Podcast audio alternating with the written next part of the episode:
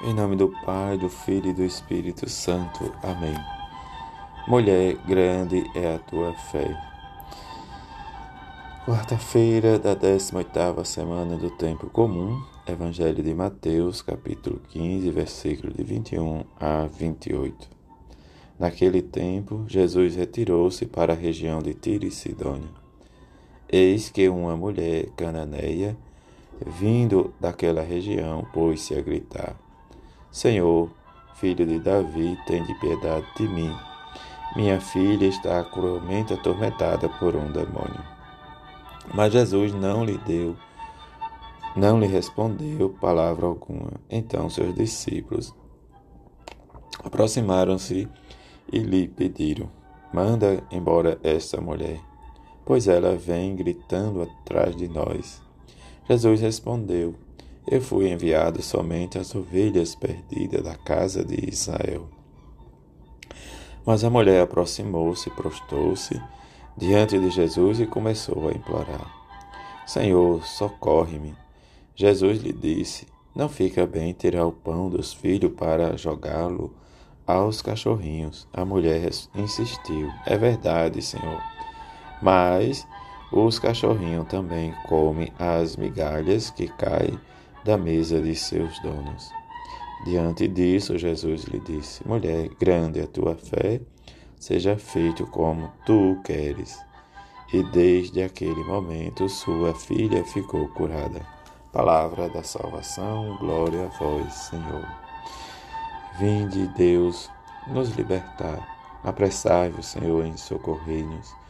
Vós sois o meu socorro e o meu libertador. Senhor, não tardeis mais.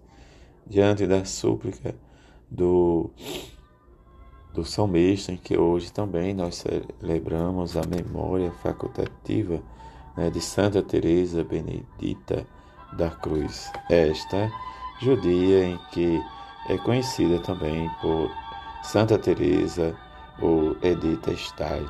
Era de família hebreia apaixonada pesquisadora da verdade através de aprofundados estudos de filosofia, encontrou-se na leitura da autobiografia de Santa Teresa de Jesus.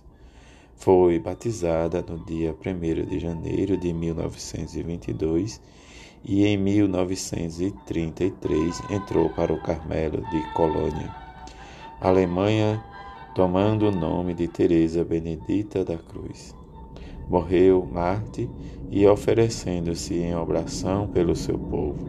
Foi canonizada em Roma por São João Paulo II em 11 de outubro de 1998. E esta grande serva de Deus que deu a sua vida e que nesta festa experimentemos também com ela e aprendemos com ela servir com amor aos nossos irmãos.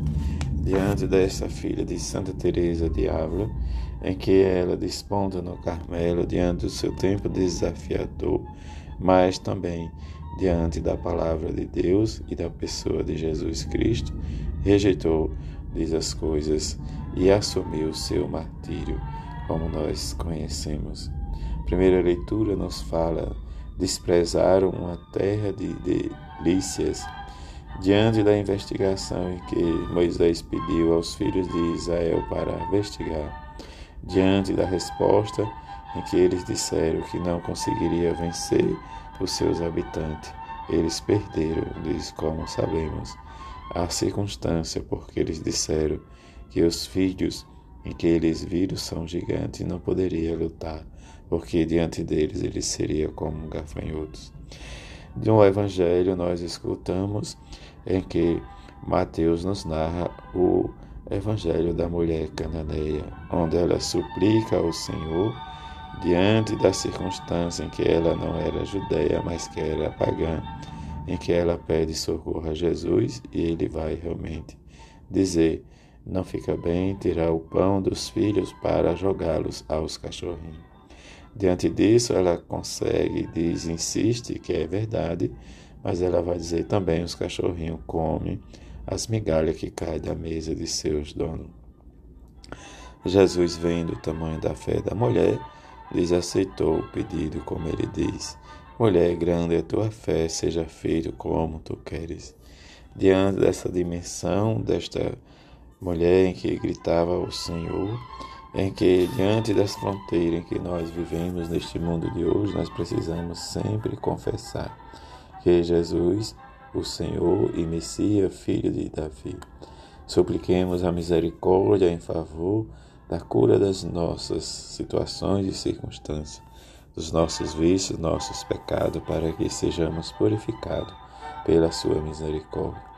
E que a fé nos leve cada vez mais a nossa experiência com Jesus, na escuta da palavra e na partilha dessa palavra, mas também na celebração eucarística, em que nós escutamos a palavra e comemos do corpo e bebemos do seu sangue. Que diante da nossa fé, que às vezes é pequena, que nós possamos sempre, na nossa missão, produzir muitos frutos de fé, de esperança e caridade que diante do pedido desta mulher e que ela confessa que Jesus é o Senhor e Messias, Filho de Deus vivo de Davi, em que ela suplica a cura de sua filha. Que nas nossas orações supliquemos cada vez mais a nossa esperança, o nosso amor, para que sejamos atendidos pela intercessão da bem-aventurada Virgem Maria e São José, seu esposo, na nossa caminhada, assim seja. Amém.